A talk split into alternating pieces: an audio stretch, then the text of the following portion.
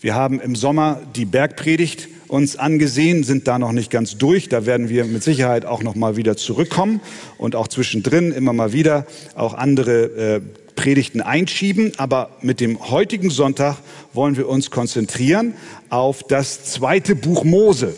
Äh, einige von euch können sich erinnern, dass wir vor, ah, ist inzwischen wahrscheinlich auch schon über ein, anderthalb, zwei Jahre her, dass wir das erste Buch Mose durchgepredigt haben. Und heute wollen wir mit dem zweiten weitermachen. Und äh, ihr könnt gerne, wenn ihr Kraft habt, noch einmal aufstehen. Ich möchte den Text lesen. Zweiter Mose 1, Abvers 1. Und dies sind die Namen der Söhne Israels, die nach Ägypten gekommen waren. Sie kamen mit Jakob, jeder mit seinem Haus. Ruben, Simeon, Levi und Judah. Isaschar, Sebulon und Benjamin, Dan und Naphtali, Gad und Asser. Und die ganze Nachkommenschaft Jakobs betrug damals 70 Seelen. Josef aber war schon vorher in Ägypten. Und Josef starb und alle seine Brüder und jene ganze Generation. Aber die Kinder Israels waren fruchtbar, regten und mehrten sich und wurden so zahlreich, dass das Land von ihnen voll wurde. Da kam ein neuer König auf über Ägypten, der nichts von Josef wusste. Der sprach zu seinem Volk, siehe, das Volk der Kinder Israels ist zahlreicher und stärker als wir. Wohlan, lasst uns kluge Maßnahmen gegen sie ergreifen, dass sie nicht zu viele werden. Sie könnten sonst, wenn sich ein Krieg erhebt, womöglich zu unseren Feinden übergehen und gegen uns kämpfen und aus dem Land ziehen. Darum setzte man Sklaventreiber über sie, um sie durch Lasten zu bedrücken, und sie bauten dem Pharao die Vorratstädte Pithom und Ramses. Je mehr sie aber das Volk bedrückten, desto zahlreicher wurde es und desto mehr breitete es sich aus, so dass ihnen vor den Kindern Israels graute. Darum zwangen die Ägypter die Kinder Israels mit Gewalt zum Dienst. Und sie machten ihnen das Leben bitter mit harter Zwangsarbeit an Lehm und Ziegeln und mit allerlei Feldarbeit, lauter Arbeiten, zu denen man sie mit Gewalt zwang. Und der König von Ägypten redete mit den hebräischen Hebammen, von denen die eine Shifra, die andere Pua hieß. Und er sprach, wenn ihr die Hebräerinnen entbindet, so seht auf der Stelle nach. Wenn es ein Sohn ist, so tötet ihn, ist es aber eine Tochter, so lasst sie leben. Aber die Hebammen fürchteten Gott und taten nicht, was ihnen der König von Ägypten befohlen hatte, sondern sie ließen die Knaben leben. Da ließ der König von Ägypten die Hebammen rufen und fragte sie, warum tut ihr das, dass ihr die Knaben leben lasst? Da antworteten die Hebammen dem Pharao, nun, die hebräischen Frauen sind nicht wie die ägyptischen, sie sind lebhafter. Ehe die Hebamme zu ihnen kommt, haben sie geboren. Und Gott segnete die Hebammen, das Volk aber vermehrte sich und nahm gewaltig zu. Und es geschah, weil die Hebammen Gott fürchteten, baute er ihnen Häuser. Da gebot der Pharao seinem ganzen Volk und sprach, werft alle Söhne, die ihnen geboren werden, in den Nil, aber alle Töchter lasst leben. Amen. Soweit das Wort Gottes. Nehmt doch gerne Platz. Das zweite Buch Mose macht dort Fortsetzung, wo das erste Buch Mose aufgehört hat. Die Familie von Jakob befindet sich in Ägypten. Dort geraten sie nach vielen Jahren in die Sklaverei und wurden schließlich durch die mächtige Hand Gottes befreit. Und wie das vonstatten ging, berichtet uns das zweite Buch Mose. Aber bevor wir jetzt in den Text hineinsteigen, möchte ich äh, eine Vorbemerkung machen, die sich nicht nur auf die heutige Predigt, sondern auch auf alle Predigten bezieht, die wir in den kommenden Wochen aus diesem zweiten Buch Mose hören werden. Und zwar ist das eine Vorbemerkung dahingehend, dass wir, und das ist ein Appell an dich und auch an mich, diesen Text nicht einfach nur als eine Geschichtsschreibung verstehen. Etwas, was sich vor vielen tausend Jahren abgespielt hat und wir aus Distanz damit etwas vielleicht äh, zu tun haben, vielleicht etwas lernen können, was uns rudimentär betrifft. Nein, dieser Text, so sagt es uns der Apostel Paulus im äh, 1. Korinther, dieser Text ist für uns aufgeschrieben. Er berichtet dort, wie das Volk Israel im Korintherbrief, wie das Volk Israel durch das Rote Meer gekommen ist und wie sie dann in der Wüste waren und wie sie gemurrt haben. Und dann als Abschluss seines Gedankengangs oder mitten in diesem Gedankengang schreibt er dann in 1. Korinther 10, Vers 11, alle diese Dinge aber, damit meint er das, was dort mit Israel geschah, die jenen widerfuhren, sind Vorbilder. Und sie wurden zur Warnung für uns aufgeschrieben, auf die das Ende der Weltzeiten gekommen ist. Das heißt, Paulus sagt, das zweite Buch Mose, überhaupt alle alttestamentlichen Schriften, besonders hier der Bericht über das Volk Israel, ist zur Ermahnung für uns aufgeschrieben worden. Damit meint er zuallererst die, an die er den Brief schreibt, den Korintherbrief, aber natürlich auch für uns, die wir nachfolgen und im Heute, im Hier und Jetzt als Christen leben. Wenn wir also das zweite Buch Mose lesen, dann wissen wir, dass diese Geschichte auch für uns stattgefunden hat. Für dich hat das stattgefunden, damit du lernst. Es ist nicht ein Zufall, der irgendwie sich eingestellt hat, sondern Gott hat die Absicht, mit der Geschichte Israels uns heute zu unterweisen. Und deswegen lesen wir diesen Text nicht als einen ausschließlich historischen Bericht, der mit uns nichts zu tun hätte. Nein, wir lesen ihn mit dem Wissen, Gott hat ihn für uns aufschreiben lassen. Das macht was mit unserem Herzen und sollte es öffnen für das, was wir dort im zweiten Buch Mose lesen. Was lernen wir, was können wir aus äh, dem ersten Kapitel ähm, ableiten, lernen, lesen. Ich habe drei Punkte, ganz schlicht. Der erste ist, Gott ändert sich nicht. Der zweite, Gott macht aus wenig viel. Und der dritte, Gott lässt sein Volk nicht allein. Erstens, Gott ändert sich nicht. Kannst du persönlich dazu Amen sagen? In deinem Herzen, meinetwegen auch laut. Gott ändert sich nicht. Hier in äh, Kapitel 1 wird dies ein Stück weit deutlich durch das erste Wort, was wir in Vers 1 hier finden.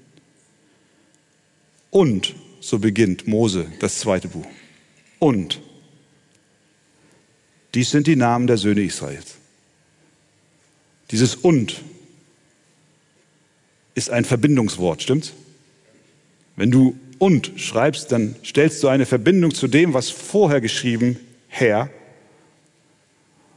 und verknüpft es mit dem, was kommt. Und so auch Gott in seinem Wort an dieser Stelle. Und und wir können sagen, und die Geschichte, die Gott angefangen hat mit Israel, mit Abraham, Isaac und Jakob zu schreiben, mit den Glaubenden zu schreiben. Sie hört nicht auf, sondern sie setzt sich fort.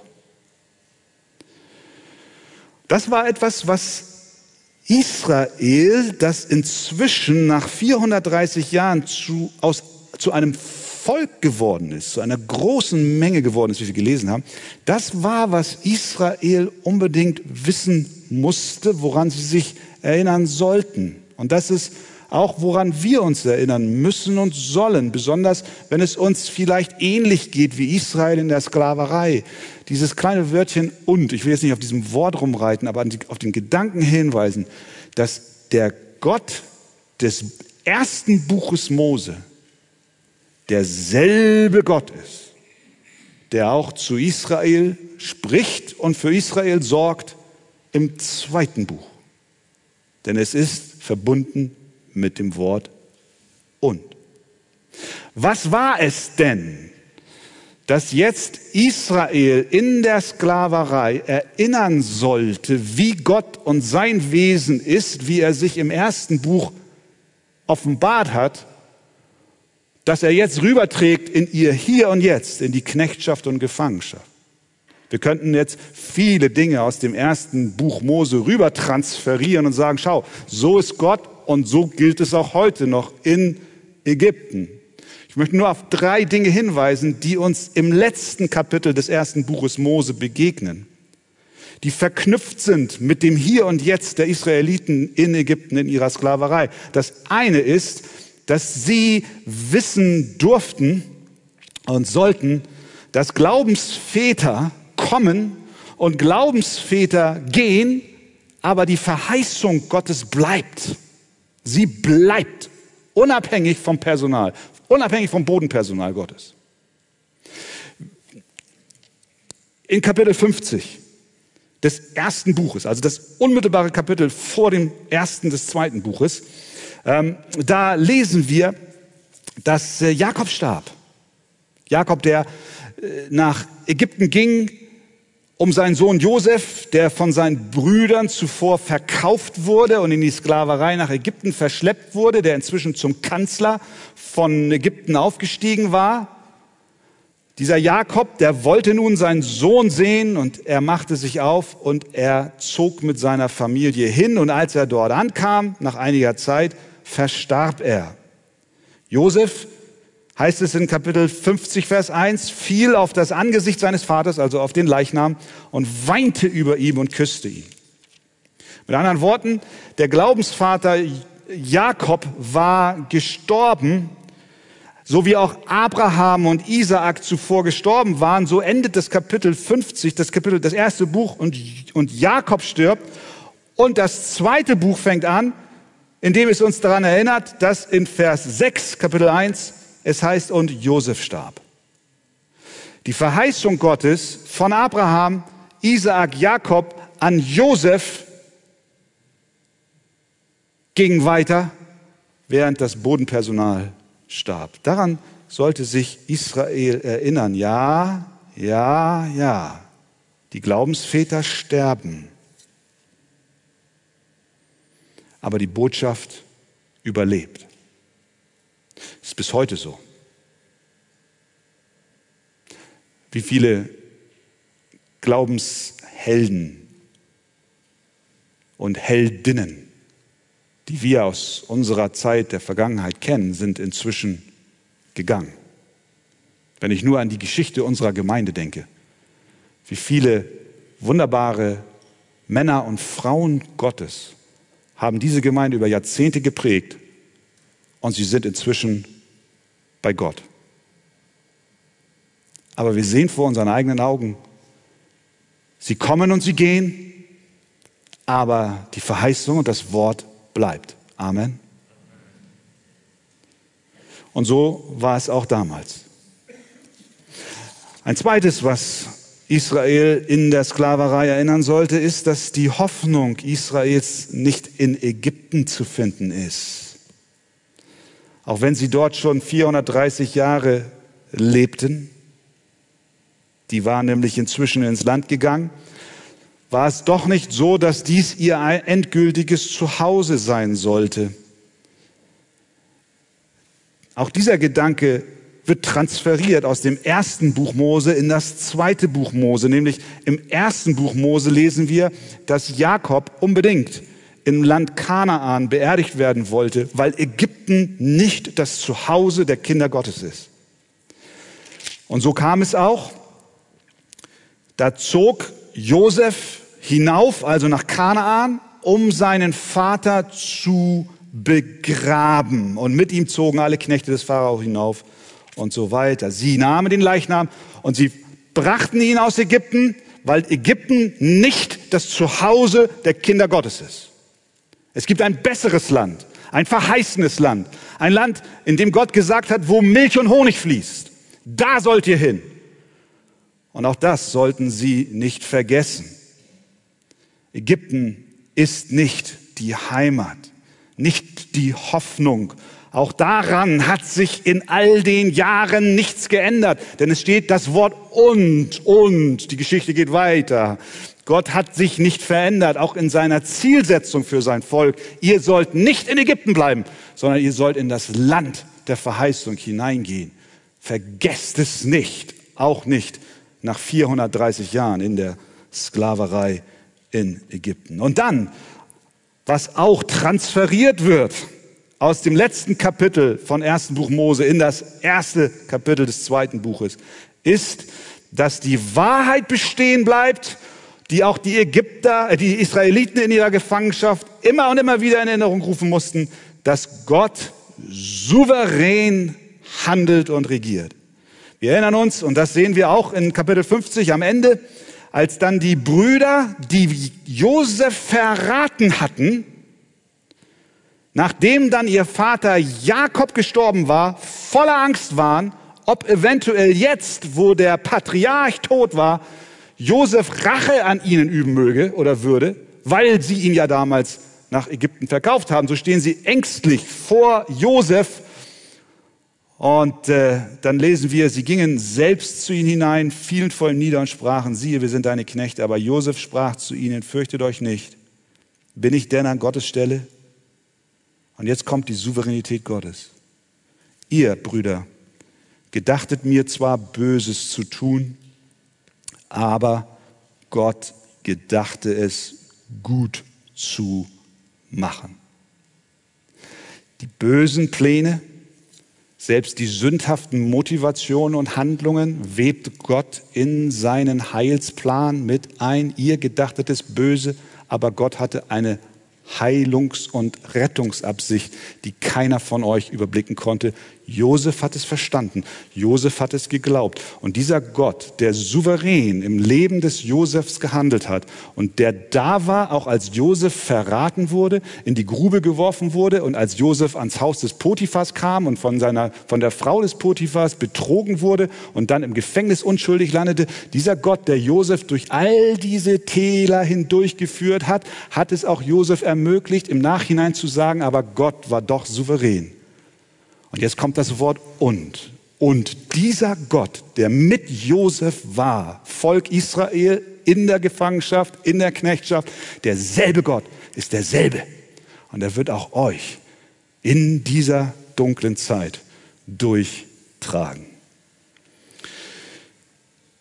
Also, die Themen des ersten Buches Mose reichen in das zweite hinein, verbunden mit dem Wort und.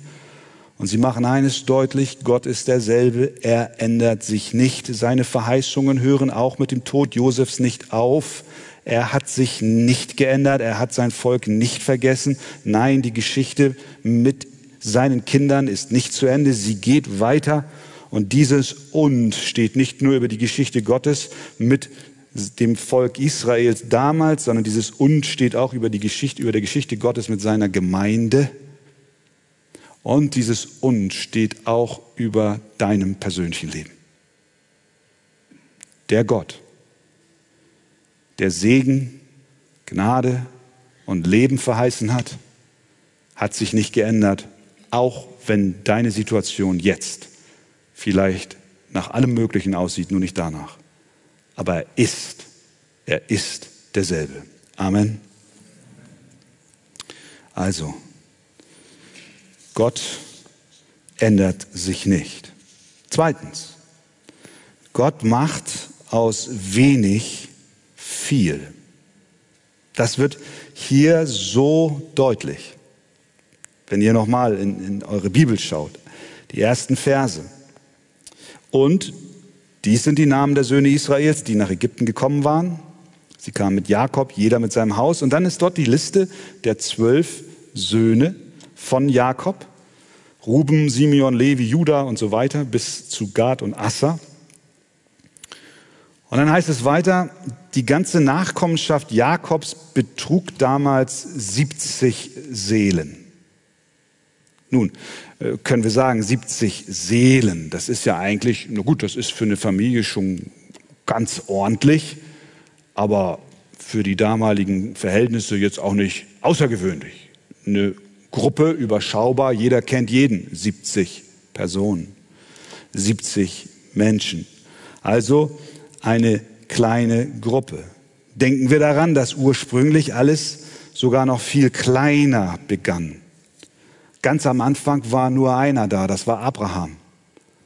Als Gott sich ihm offenbarte und ihn nach Kanaan rief und er in Ur-Chaldea die Zelte abbrach und sich im Glauben auf dem Weg machte. Und dann kam Isaak und dann kam Jakob und jetzt haben wir die zwölf Männer mit ihren Frauen und Häusern. Aber dabei ist es nicht geblieben, denn Vers 7, die Kinder Israels waren fruchtbar, regten und mehrten sich und wurden so zahlreich, dass das Land von ihnen voll wurde. Das war so gewaltig, ein, ein, ein wir können fast sagen, ein Gemeindewachstum par excellence. Das ist eine Gemeindewachstumsstrategie. Vermehrt euch. Es ist, es ist eine Vermehrung da. So, so handelt Gott. Er macht, aus, er macht aus wenig ganz viel. Er macht aus geringem etwas Großes. Er macht aus das, was in dieser Welt nichts gilt, wunderbare Edelsteine. Warum? Warum hat Gott das gemacht? Warum hat Gott diese 70-köpfige Familie zu einem so großen Volk werden lassen, dass sogar der König von Ägypten Angst bekam, dass sie ihm in den Rücken fallen könnten und eine militärische Bedrohung darstellen könnten. Warum hat Gott das gemacht? Gott hat das gemacht, weil er den Entschluss hatte und immer noch hat, sich selbst ein Volk zu schaffen, was ihm zur Ehre lebt. Das ist seine Absicht. Warum bist du geschaffen? Warum hat Gott dir das Leben geschenkt, schon als Individuum? Damit du Gott ehrst durch dein Leben, stimmt's? Das ist die Absicht Gottes.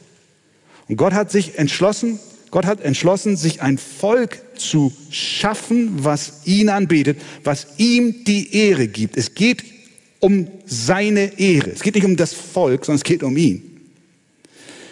Und dieses, die, diesen Entschluss, den hat Gott von Anfang an gehabt.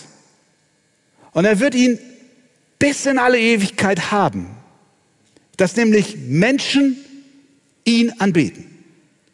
Dass ein Volk entsteht, eine Gemeinschaft entsteht, wir können sagen, eine Nation entsteht von Menschen, die Gott anbeten. Das ist die Absicht Gottes und deswegen hat er aus dieser kleinen Gruppe etwas Großes werden lassen. Und ja, er hat es den Vätern auch schon gesagt. Und wir sehen hier ein Stück weit die Erfüllung dieser Prophetien. Zu Jakob hatte er gesagt, ich bin der starke Gott, der Gott deines Vaters. Fürchte dich nicht, nach Ägypten hinabzuziehen. Das war, als er gerungen hat, ob das denn wohl der richtige Weg sei. Und Gott weiter, denn dort will ich dich zu einem großen Volk machen. Schon in Kapitel 35 hat er die Verheißung gegeben. Ich bin Gott der Allmächtige. Sei fruchtbar und mehre dich. Ein Volk und eine Menge von Völkern soll von dir kommen und Könige sollen aus deinen Lenden hervorgehen. Und sogar Abraham bekam diese Verheißung, als er noch ganz alleine war, als er noch überhaupt nicht wusste, dass er jemals ein Kind kriegen könnte. Da sagte Gott schon zu ihm, und ich will dich zu einem großen Volk machen. Dieser Plan Gottes, sich ein Volk zu seiner Ehre zu schaffen, der begann aber nicht erst mit Abraham, Isaac und Jakob, nein, sogar zu Noah sagte Gott, seid fruchtbar und mehrt euch. Warum denn? Warum denn? Damit der Name Gottes geehrt wird, damit sein Name verherrlicht wird. Ja, und sogar zu Adam und Eva sagte er es schon, seid fruchtbar und mehrt euch und füllt die Erde und macht sie euch untertan. Das, das klingt genau so, als wenn Mose jetzt diese Worte hier widerhallen lässt. Seid fruchtbar und mehret euch. Adam und Eva, seid fruchtbar und mehret euch. Und hier kommen wir jetzt zu Vers 7. Und da heißt es aber, die Kinder Israels waren fruchtbar und mehrten sich. Mit anderen Worten, der Plan Gottes ist, sich ein Volk zu schaffen, Menschen zu schaffen, die ihm die Ehre geben, die ihn anbeten. Und daran hat sich nichts geändert.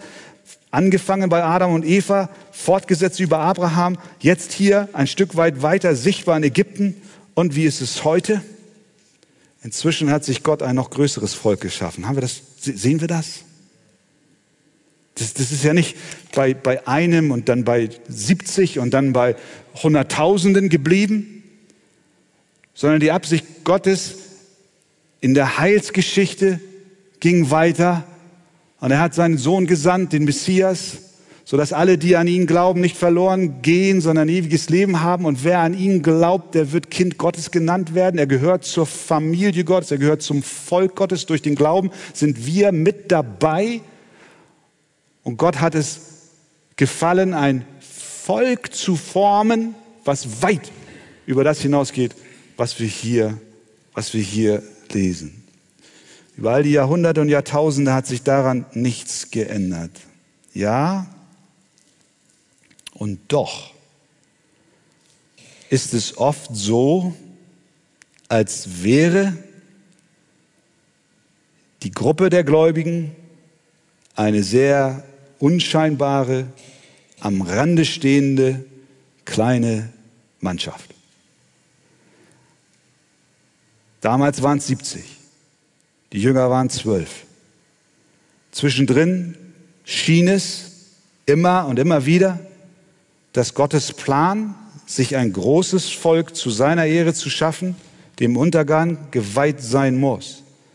Weil wie oft hat sich Israel später verrannt, wie viele Kriege kamen, wie viele Verschleppungen waren da und ja auch in der Geschichte der Gemeinde Gottes, wie oft schien es durch Verfolgung zu einem Punkt gekommen zu sein, dass der Plan Gottes, sich ein Volk zu schaffen, vereitelt wurde. Zu schwach, zu gering scheint die Gruppe derer, die Christus folgen. Denken wir in diesen Tagen an Afghanistan. Ich hörte von einem Pastor, der dort Kontakt hat zu Gläubigen. Menschlich gesehen scheint diese Gruppe sehr schwach zu sein. Keine Hoffnung. Umgeben von Taliban. Aber das letzte Wort ist noch nicht gesprochen. Auch hier nicht. Israel ist versklavt. Aber was nützt eine Menge von Menschen, wenn sie doch in Knechtschaft sind? Aber Gott ist mit seiner Geschichte noch nicht zu Ende. Er hält an seinem Plan fest, sich ein Volk zu seiner Ehre zu schaffen. Und es wird der Tag kommen, wo dieser Plan triumphal in Erfüllung gehen wird. Und nach diesem schreibt Johannes, sah ich und siehe eine große Schar, die niemand zählen konnte, aus allen Nationen. Und ich sage euch, Afghanistan wird vertreten sein. Amen aus allen, Nordkorea wird vertreten sein. Sie kommen aus allen Nationen, aus allen Stämmen, aus allen Völkern und auch aus allen Sprachen. Und die standen vor dem Thron und vor dem Lamm, bekleidet mit weißen Kleidern und Palmzweigen, waren in ihren Händen und sie riefen mit lauter Stimme und sprachen, das Heil ist bei unserem Gott, der auf dem Thron sitzt und bei dem Lamm unsere Geschwister in der Verfolgung in Afghanistan, in Nordkorea, wo immer in dieser Welt sie sich befinden, sie müssen diese Erinnerung haben. Lasst uns für sie beten, dass sie nie vergessen, auch wenn es nicht danach aussieht, Gott macht aus geringem etwas Großes. Und sein Plan lässt sich von keiner Macht dieser Welt vereiteln. Jesus Christus ist der Sieger. Und er wird am Ende alle Ehre bekommen. Halleluja. Und dann sehen wir drittens, Gott lässt sein Volk nicht allein. Wir sehen hier in Kapitel 1, wie, wie das Volk wächst. Wir haben es gelesen. Die Menge war so groß, dass das Pharao nervös wurde. Je mehr er die Daumenschraube anzog, desto mehr vermehrten sie sich, wie es in Vers 20 heißt, und sie nahmen gewaltig zu. Gewaltig. Aber dieses Wachstum war mit Schmerzen verbunden. Mit viel Schmerz. Das ist nicht nur die Geschichte Israels damals, das ist, wie wir eben schon angerissen haben, auch die Geschichte der Christen heute. Und es ist auch deine Geschichte, der du Jesus nachfolgst. Ist nicht immer einfach.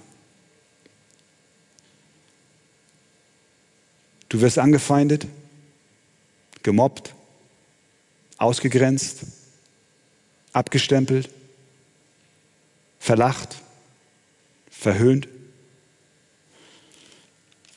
In der Geschichte der Gemeinde Jesu, angefangen in Israel, bis heute war das nicht anders. Wie das Leid hier bei ihnen aussah, beschreibt unser Text. Da war zum einen eine generelle Not, die über sie kam. Sie wurden mit Lasten bedrückt, Vers 11. Darum setzte man Sklaventreiber über sie, um sie durch Lasten zu bedrücken. Und sie bauten dem Pharao die Vorratsstädte Pithom und Ramses. Ganze Städte haben sie unter Zwang errichtet. Was das im Detail bedeutet haben muss, das können wir uns kaum ausmalen. Sie wurden drangsaliert und niedergedrückt, Vers 12. Je mehr sie aber, also die Ägypter, das Volk bedrückten, desto zahlreicher wurde es und desto mehr breitete es sich aus, sodass den Ägyptern vor den Kindern Israels graute. Darum zwangen die Ägypter die Kinder Israels mit Gewalt zum Dienst. Und sie machten ihnen das Leben bitter mit Zwangsarbeit, Lehm, Ziegeln, allerlei Feldarbeit, Arbeiten, zu denen man sie mit Gewalt zwang. Das war die generelle Not, die alle betraf, aber dann gab es auch noch eine spezifische Not, die besonderes Familien betraf, nämlich der furchtbare diabolische Befehl des Pharao, dass die neugeborenen Jungs der Israeliten getötet werden sollen. Er rief die Hebammen zu sich, Schifra und Pua, und er sagte zu ihnen, wenn ihr zu den Hebräerinnen kommt und ihr seht, dass sie entbunden haben, schaut, was es ist. Wenn es ein Sohn ist, dann bringt ihn um. Wenn es eine Tochter ist, dann lasst sie leben. Und diese, dieser Ausdruck Sohn, wenn es ein Sohn ist, der, der führt diese ganze Dramatik an die Herzen der Familien heran. Er sagt nicht, und es das heißt dort nicht, wenn es ein, wenn es ein Junge ist, sondern wenn es ein Sohn ist. Es macht deutlich, dass hier eine familiäre Bindung ist. Jeder, der einen Sohn oder eine Tochter auf dem Arm hielt und sagt, konnte sagen, das ist mein Kind, was Gott mir geschenkt hat, der hat eine tiefe Verbindung. Es ist nicht ein Junge, ein Mädchen, sondern es ist dein Sohn, deine Tochter. Was für eine Qual muss dies für die Eltern bedeutet haben? Das war das Leid, in das der Pharao sie sandte. Und als er dann trotz seines Befehles der wachsenden Zahl der Israeliten nicht Herr werden konnte, drehte er die Daumenschraube noch weiter an. Vers 22, der Gebot der Pharao seinem ganzen Volk. Eben war er noch alleine der Akteur und jetzt weitete er es auf alle aus. Das ist ja furchtbar, wenn wir an Nazi-Deutschland uns erinnern, wie pro Straße irgendwelche Wächter aufgestellt waren, die dann die Nachbarn beschatteten und verrieten. Hier, dieser, dieser Klang, der kommt hier hoch, das ganze Volk. Du kannst nicht mehr anonym leben, du kannst dich nicht mehr zurückziehen, weil die Nachbarn, mit denen du Tür an Tür gewohnt hast, werden deine Feinde. Nicht nur die Beamten des Pharaos kommen, sondern das ganze Volk wird zu deinem Feind. Eine furchtbare Situation. Pharao mobilisiert alle Kräfte, Erst kämpft er allein, dann das Volk der Ägypter, König und Volk, die Menschen, mit denen sie Seite an Seite wohnten, stellten sich gegen sie. Ja, es waren dunkle Zeiten. Doch der Herr hat sie nicht vergessen. Er hat sie nicht verlassen. Er hat sie nicht an die Seite geschoben. Es gab Zeichen der Hilfe. Hilfe von vollkommen unerwarteter Stelle. Zwei Hebammen, Schifra und Pua. Was für Frauen. Was für Glaubenshelden. Vers 17, aber die Hebammen fürchteten Gott und taten nicht, was ihnen der König von Ägypten befohlen hatte, sondern sie ließen die Knaben am Leben. Sie leisteten zivilen Ungehorsam. Sie beugten sich nicht dem barbarischen Gebot des Königs, das gegen Gott und seinem Volk gerichtet war. Sie waren mutige Frauen. Frauen mit Rückgrat. Frauen mit Kühnheit. Aber nicht nur die beiden. Wenn wir das zweite Buch Mose weiterlesen, dann begegnen uns weitere, andere, couragierte Glaubensschwestern. In dieser entscheidenden Phase waren sie am Werk. Denken wir an die Mutter des Mose zum Beispiel, die die Kühnheit besaß, den kommenden Retter Israels in einen Korb zu legen und ihm im Fluss Nil abzusetzen. Denken wir an die Schwester des Mose, Mirjam. Was für ein Mut hatte dieses Mädchen, dass sie sich abseits stellte und wartete, bis die Tochter des Pharaos zum Baden an die Stelle kam und wie sie geschickt darauf hinwies, dass dort doch eine Frau sei, die den Jungen versorgen könnte und stillen könnte. Wir sehen in diesem ganzen Desaster der Unterdrückung und des Leides, durch das das Volk Israel gehen musste, dass Gott sie nicht vergaß, dass er Zeichen der Hilfe sandte in Form von Frauen, die voller Glaubensmut dort eingegriffen haben. Diese Schwestern sind beispielhaft für Gottes Wege. Denn oft sind die vermeintlich Schwachen und Kraftlosen, so gelten sie und so waren sie auch damals zu verstehen, sie waren schwach und kraftlos im Gegensatz zu den Starken und Mächtigen, wie dem Pharao. Aber Gott benutzt die, die nicht viel zu melden haben und überwindet die Starken und die Mächtigen. Und deswegen darfst auch du Gott vertrauen, dass auch wenn du in der Umgebung, in der du stehst, schwach und einfach zu sein scheinst, Gott dich doch benutzen kann, um das Böse zu überwinden. Und doch, ihr Lieben, musste Israel durch Leid und Bedrückung gehen und so geht es auch der Gemeinde Jesu bis heute. Paulus, äh, Petrus nennt die Gläubigen Fremdlinge in dieser Welt. Paulus sagt den Jüngern in Lystra, Iconium und Antiochia, dass wir durch viele Bedrängnisse in das Reich Gottes eingehen müssen. Jakobus nennt die Christen, denen er schreibt, die zwölf Stämme, die in der Zerstreuung sind. Und damit setzt er die Christen damals und auch uns heute, den Zerstreuten, den zwölf Stämmen gleich. Das Volk Israel in Ägypten sind somit unsere Vorfahren im Glauben. So wie sie leben auch wir in einer dunklen Welt, in einer Welt voller Feindschaft und Bedrängung. Vieles, was geschieht, auch wenn wir es wirklich nicht gleichsetzen können, die Situation, die Israel damals erlebte, mit der, die wir heute erleben, aber doch haben wir auch Bedrängnis und Verfolgung und du persönlich in deinem Leben auch. Und vieles von dem verstehst du nicht, genauso wie Israel es damals nicht verstanden hat. Es war nicht alles nachvollziehbar. Unser heutiger Bibeltext gibt uns keine schnelle Lösung für unsere Probleme.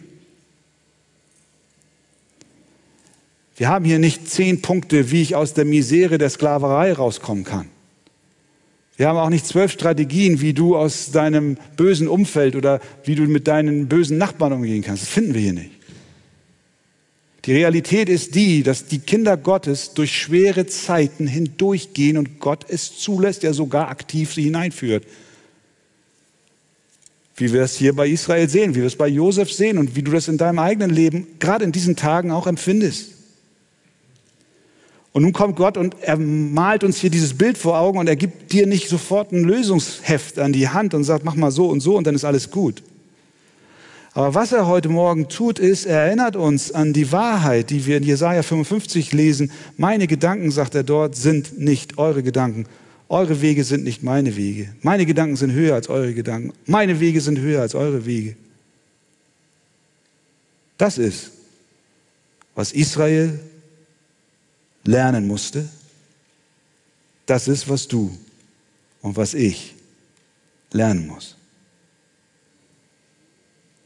Einfache und zügige Beseitigung unserer Schwierigkeiten, Knopfdruck, Automatismus ist nicht der Weg des Herrn mit seinen Kindern. Ja, wir haben Vergebung. Ja, wir haben Frieden durch Jesus Christus. Ja, wir haben Freude. Aber ja, wir haben auch Nöte. Die Hebammen sind ein Lichtblick, aber die Befreiung war noch nicht da. Die mutigen Frauen erinnern uns, dass Gott in den Schwachen mächtig ist und doch musste das Volk den Zusagen Gottes vertrauen und glauben. Und so ist es auch mit dir und mir. Wir haben Fragen. Du hast Fragen über dein persönliches Leben. Du kannst nicht alles einordnen. Die Diagnose, du verstehst es nicht. Die zerrüttete Beziehung will nicht in deinen Kopf rein. Deine Biografie, die so schmerzhaft ist und all die Verletzungen, die du erlebt hast, du kannst sie nicht einordnen und nicht nachvollziehen. Dir geht es so wie manch einem der Sklaven in Ägypten. 430 Jahre. Ist Gott wirklich noch derselbe? Steht seine Verheißung, die er den Vätern gegeben hat, immer noch fest? Was wir heute Morgen wieder neu brauchen, das ist Glauben. Glauben daran, dass die Verheißungen Gottes sich nicht geändert haben, auch wenn es sich nicht so anfühlt. Dieser Glaube, den wir brauchen, hat drei Kennzeichen. Das eine Kennzeichen ist der, ist das, dass Gott immer verborgene Absichten mit uns und unserem Leben hat. Das lernen wir hier. Wir haben es bei Josef gesehen, Gott hatte verborgene Absichten. Der Mann hat es nicht verstehen können, warum er dort nach Ägypten verkauft wurde, aber Gott schrieb eine Geschichte, die erst viel später sichtbar wurde. Und Gott hatte auch eine verborgene Absicht mit dem Leidensweg der Israeliten in Ägypten. Und genauso hat Gott auch eine verborgene Absicht mit dem Leid und der Not, die du als sein Kind persönlich erlebst. Er hat eine verborgene Absicht. Und über dieser verborgenen Absicht steht das Wort aus Römer 8, 28 festgeschrieben. Wir wissen aber, dass denen, die Gott lieben, alle Dinge zum Besten dienen. Das müssen wir glauben. Das ist der Glaube. und Gott schenkt ihn uns. Mit diesem Glauben werden wir auf die eine oder andere Weise erfahren, was auch die Israeliten erlebten. Je härter die Bedrückung, desto größer das Wachstum. Und ich weiß, viele von euch können das bezeugen. Wenn das Leben so ganz sachte und ruhig verläuft, dann werden wir nachlässig und lehnen uns zurück. Kommt Bedrängnis, wachsen wir im Vertrauen und Glauben zu Gott. Und so auch hier. Den Glauben, den die Israeliten damals brauchten und den auch wir brauchen, hat ein zweites Kennzeichen. Er ist erwartungsvoll. Wir sehen das bei den beiden Hebammen, die sich dem Pharao widersetzten. Sie hatten die Erwartung, dass Gott sie nicht verlässt. Wir haben die Erwartung, dass Gott mit uns durchgeht, durch die schwere Zeit. Das Kennzeichen unseres Glaubens. Gott ist derselbe. Er ist derselbe Gott, der den Vätern die Verheißung gab. Und er hat sich nicht geändert, auch nicht inmitten der Trübsal in Ägypten. Denn der Glaube sagt, ich vertraue darauf, dass Gott mich auch jetzt versorgen wird. Er wird mich versorgen. Abraham nannte den Ort, an dem er seinen Sohn Isaak opfern sollte, wo Gott aber kurz bevor die Tat vollzogen wurde, dann aber einen Widder brachte, sodass nicht der Sohn Isaak, sondern der Widder geopfert wurde. Ihr erinnert euch? Abraham nannte den Ort, der Herr wird dafür sorgen. Nimm das mit. Der Herr wird dafür sorgen. Er wird dafür sorgen. Das ist das zweite Kennzeichen dieses Glaubens. Und ein drittes Kennzeichen dieses Glaubens, den die Israeliten brauchten, den wir brauchen, ist, dass dieser Glaube beharrlich ist, ausdauernd und nicht flüchtig. Denn für uns ist es einfach, auf 430 Jahre rückblickend zu schauen und dann zu sagen, na ja, so schlimm kann es ja nicht gewesen sein. Es ist was völlig anderes, wenn du innerhalb dieser Zeitspanne geboren wirst und innerhalb dieser Zeitspanne stirbst. Du siehst nichts vom verheißenen Land.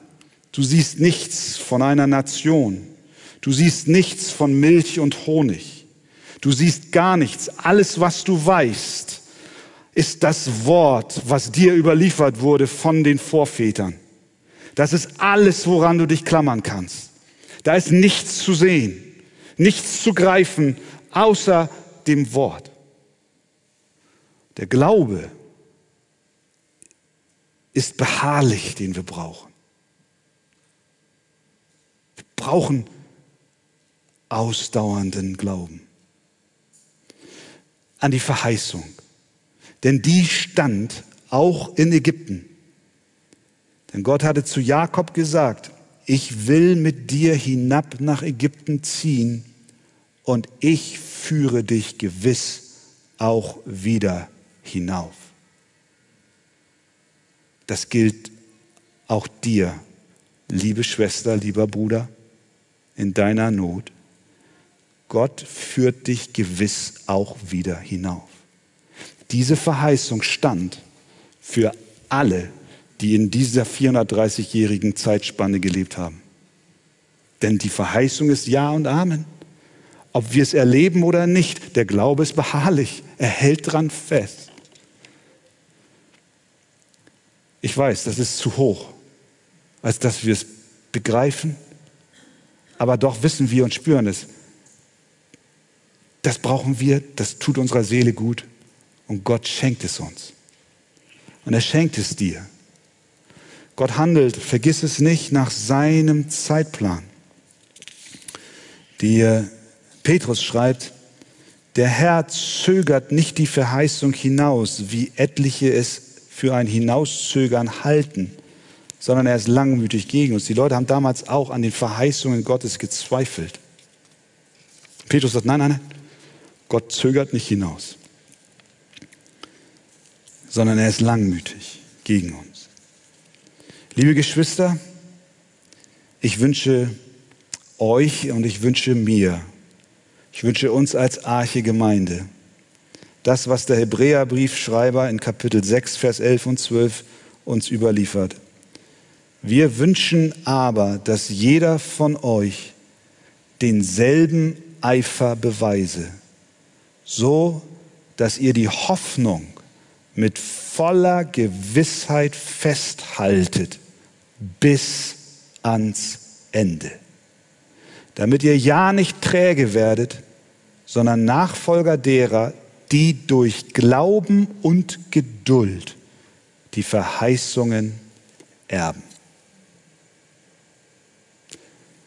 Gott hat alles in seiner Hand. Sein Wort steht. Es ist verbunden mit dem wunderbaren und. Die Geschichte geht weiter und sie ist noch nicht zu Ende. Der triumphale Abschluss wird sein, wenn aus allen Stämmen und Nationen wir zusammen vor dem Thron anbeten. Und das ist unser Ziel. Darauf freue ich mich. Amen.